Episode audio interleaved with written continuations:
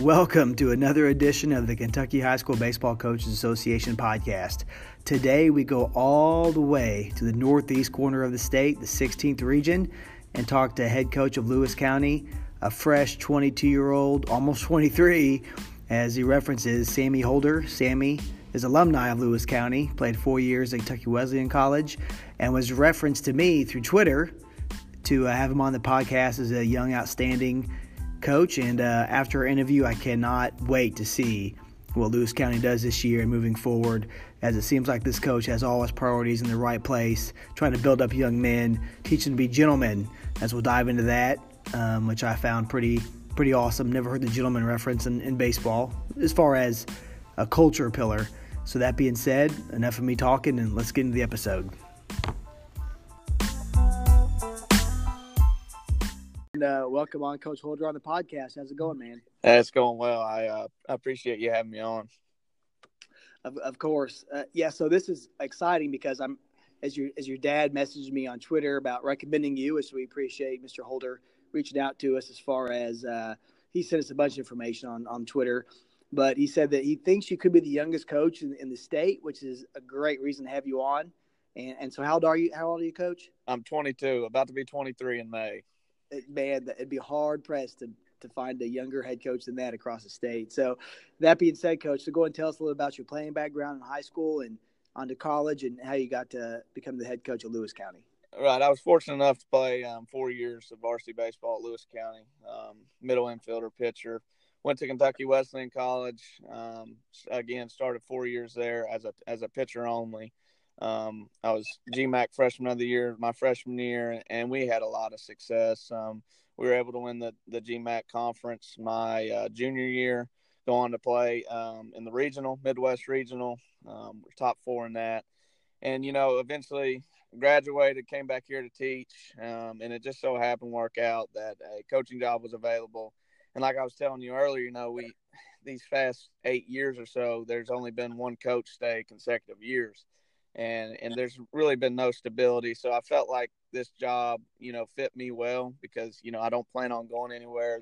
I'm teaching seventh grade English uh, now, obviously coaching. So I think I can provide some stability and, and get a culture going here that uh, for the brand of Lewis County baseball.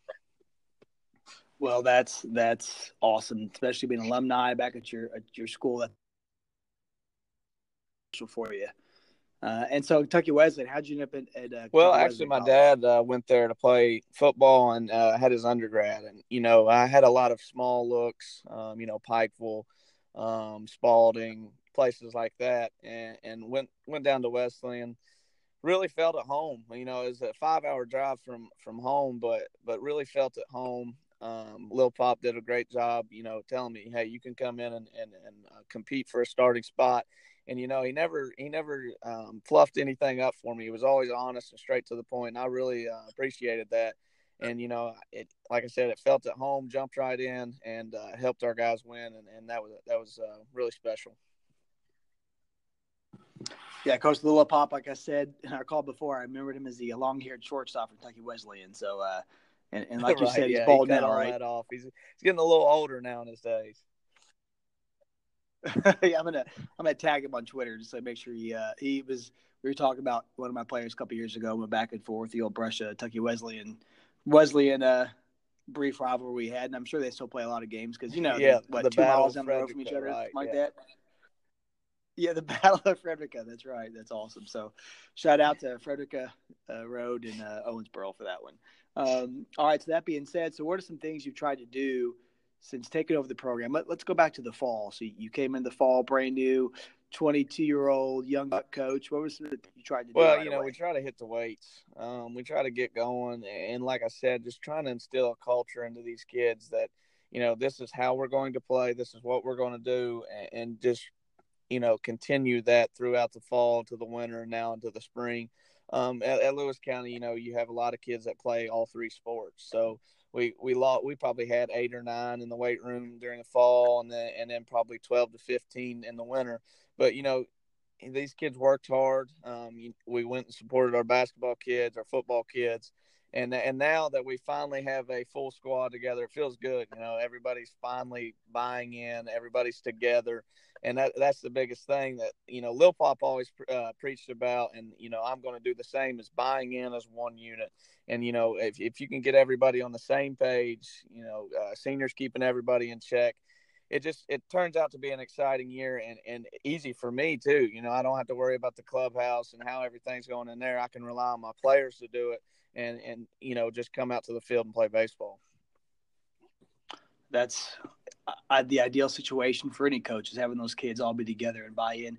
I know us, the Oldham County, again, our basketball team keeps winning, and uh, which is great. We want to keep on winning, but we have like three uh, high level kids that we, you know, last year I, I, made the comment before the first practice was the first day we played St. X the first game of the season because our team got the basketball team got the Final Four, and was like, hey, welcome to your first day of practice. We got St. X today, you know, so let's, uh, right, jump right in.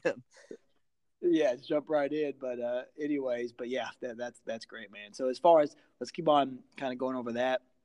As far as do you have like any resources or go tos that you've kind of helped you as a young coach trying to uh, give you guidance along the way? Well, you know, um, I have an assistant coach that actually was a head coach here a few years ago, um, Walt Taylor, and, and he kind of he kind of knows how things go around here. Um, another one of my assistants is one of my best friends, Brett Wampler, and he was an assistant last year, so they've been you know super helpful. I've reached out to a couple past coaches and just you know trying to learn different things from everybody, new perspectives um, like I said, I still talk to Lillpop Hamilton a little bit. Some of my teammates back there, just you know, keep in touch with them and just trying to learn and pick up new things um, that I want to implement, and just or even finding out what doesn't work. You know, just trying to find out the little things and and implement my own style with a little bit of old things in there in between, and you know, mixing those up and just trying to build this brand.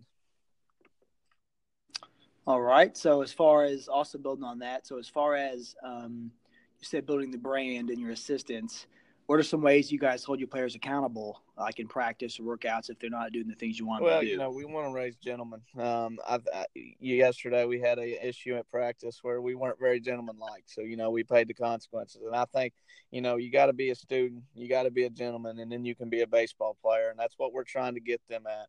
And uh, they're starting to buy in. You know, I think it's going to be a process, and they're, they're high school kids. You know, you got to remember that at the end of the day. But like I said, they're buying in. Um, my coaching staff's all on board, so I can just look at them and say, "Well, what do you think?" You know, and they all think alike, and that's that's really a, a big key so far. Is it? It's it's a well-oiled machine. I'm just hopefully it stays on the same track and uh, we can get going.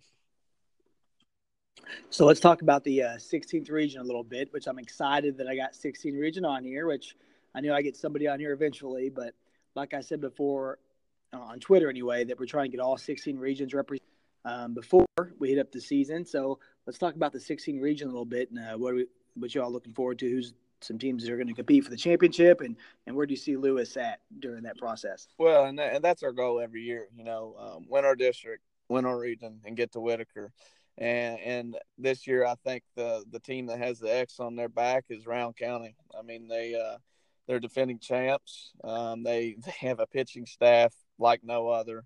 You know they have AJ Hacker who's signed with Morehead State, um, the Alderman kid, the Gagliano, and then Mason Moore who transferred in. So I mean they're they're as good as a you know a high school pitching staff that you're going to find. Um, as far as in our district, I think um, it's arguably the toughest district to get out of um, with Greenup County, who's always competitive. Um, no matter what, Coach Logan does such a good job with them. Um, Raceland's going to be the team to beat, I believe, in our district.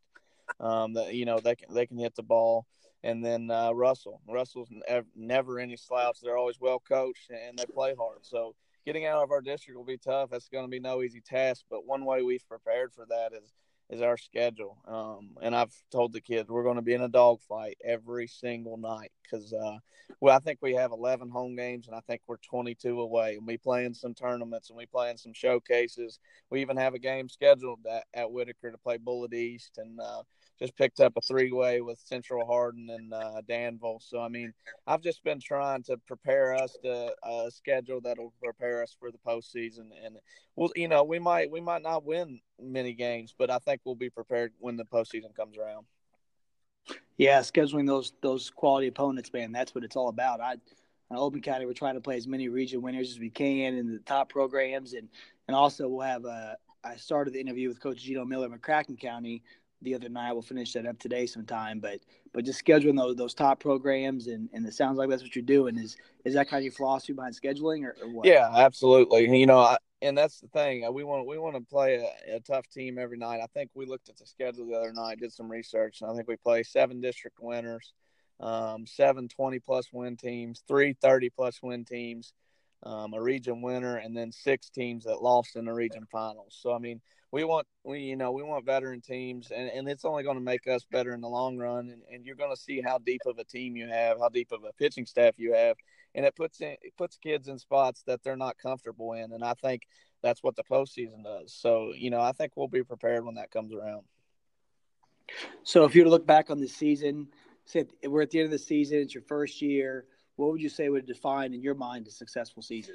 You know, I think I think uh, kids buying in and just playing hard. You know, uh, without me getting on them, just just coming to the ballpark every day, ready to work, and, and just ready to win. You know, and and that's the thing. Like I said, we might be 500 at the end of the year, but I think we'd feel pretty good about ourselves.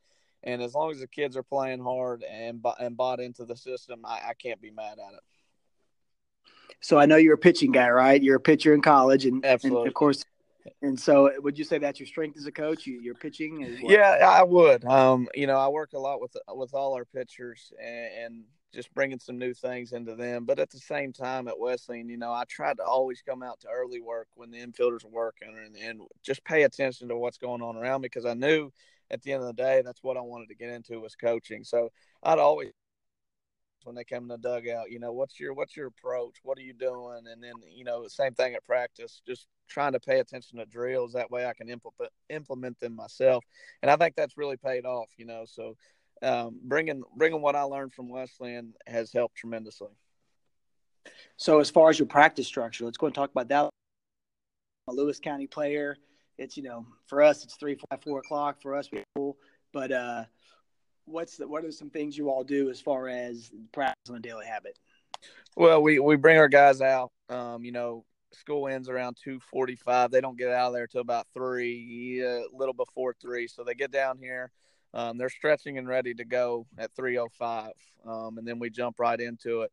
We usually take a um, a long in and out, um, but it's quick pace. You know, they're getting a lot of work and then we'll break up into individual groups. We'll have guys throwing bullpens. Um, we do a drills called multi-purpose one and two that I that I took from Wesley, and I think it's a Ron Polk drill really. And then uh, our outfield will go through progressions. And I know I know this sounds weird, but you know I'm always on the ABCA sites. Um, I love the videos that guys are putting up, the spring training drills. So we we might get a new one every single day, but we're implementing those into our infield and outfield progressions. Um, we have catchers working on you know, presentations of, of the baseball and, and their bullpens. And just, it's just a fast paced environment. I don't like people sitting around.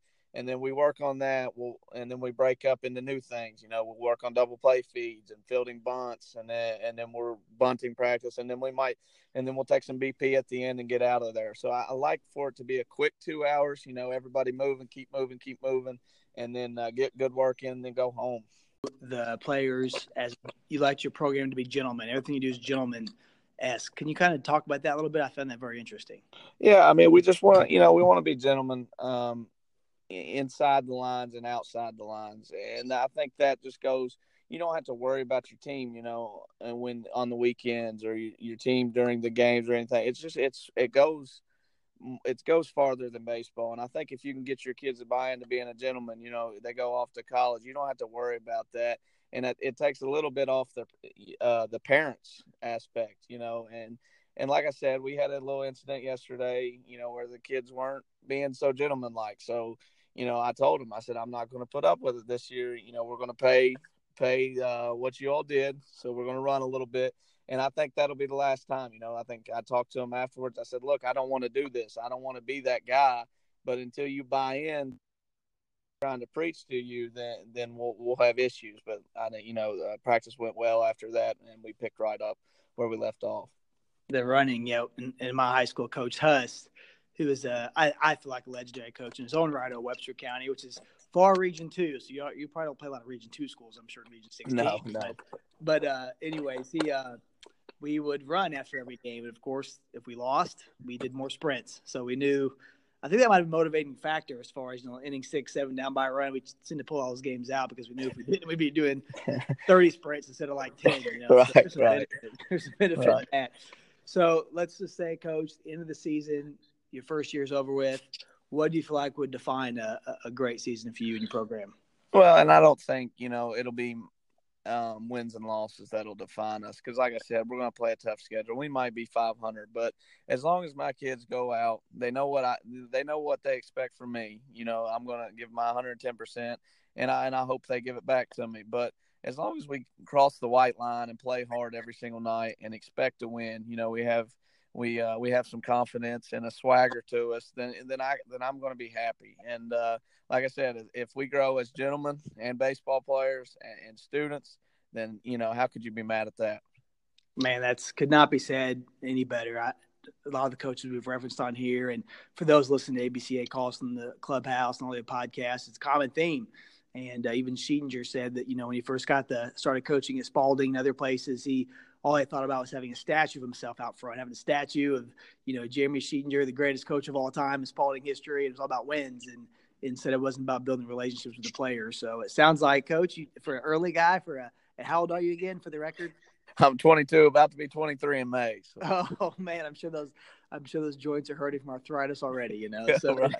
anyways, but uh but yeah, so you know, it's you're already way ahead of the curve, coach. I can tell you that right now as far as inve- just teaching the men to be gentlemen because we're we're raising a lot more husbands and fathers than we are uh, prof- professional baseball players, that's for sure. Right, exactly.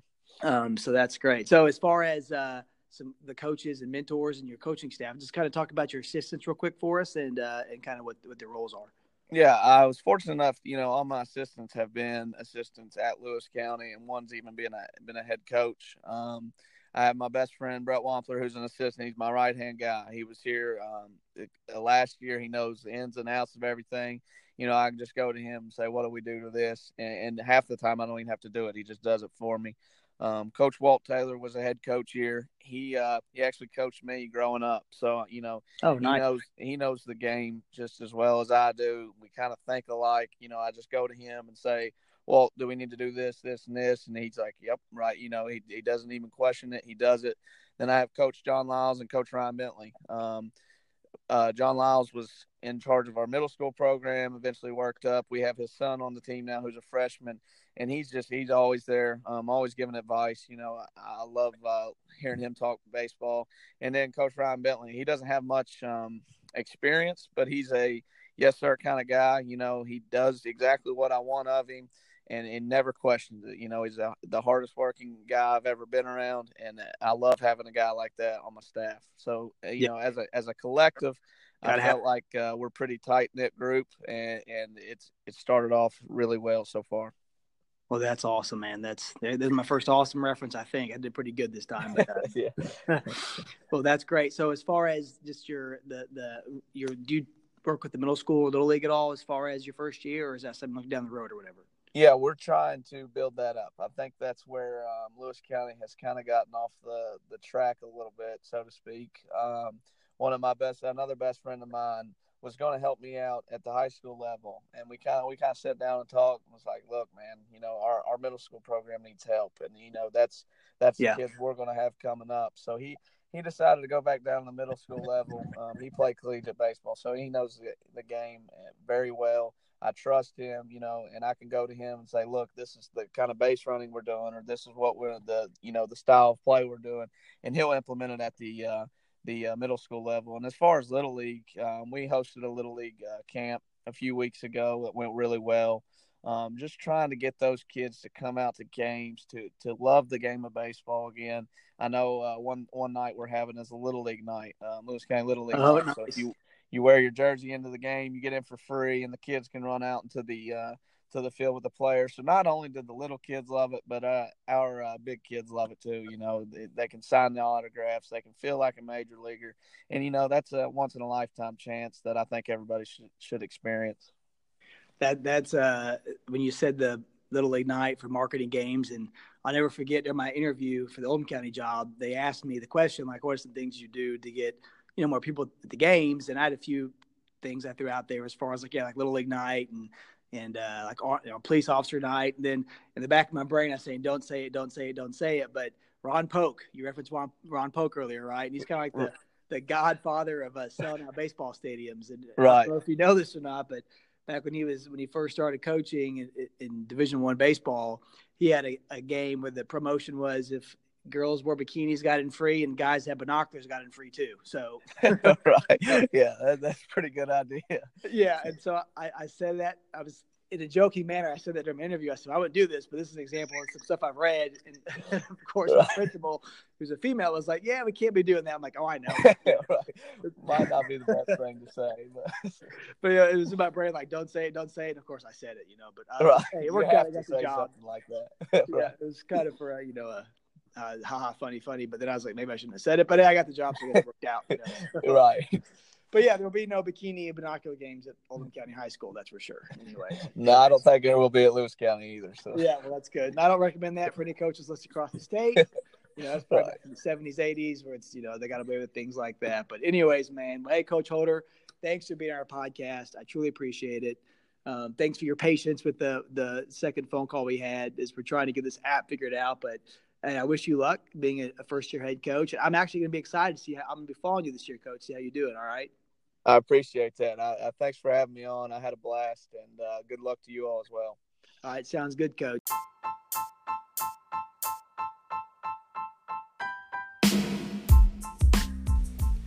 What a great episode by Coach Sammy Holder of Lewis County.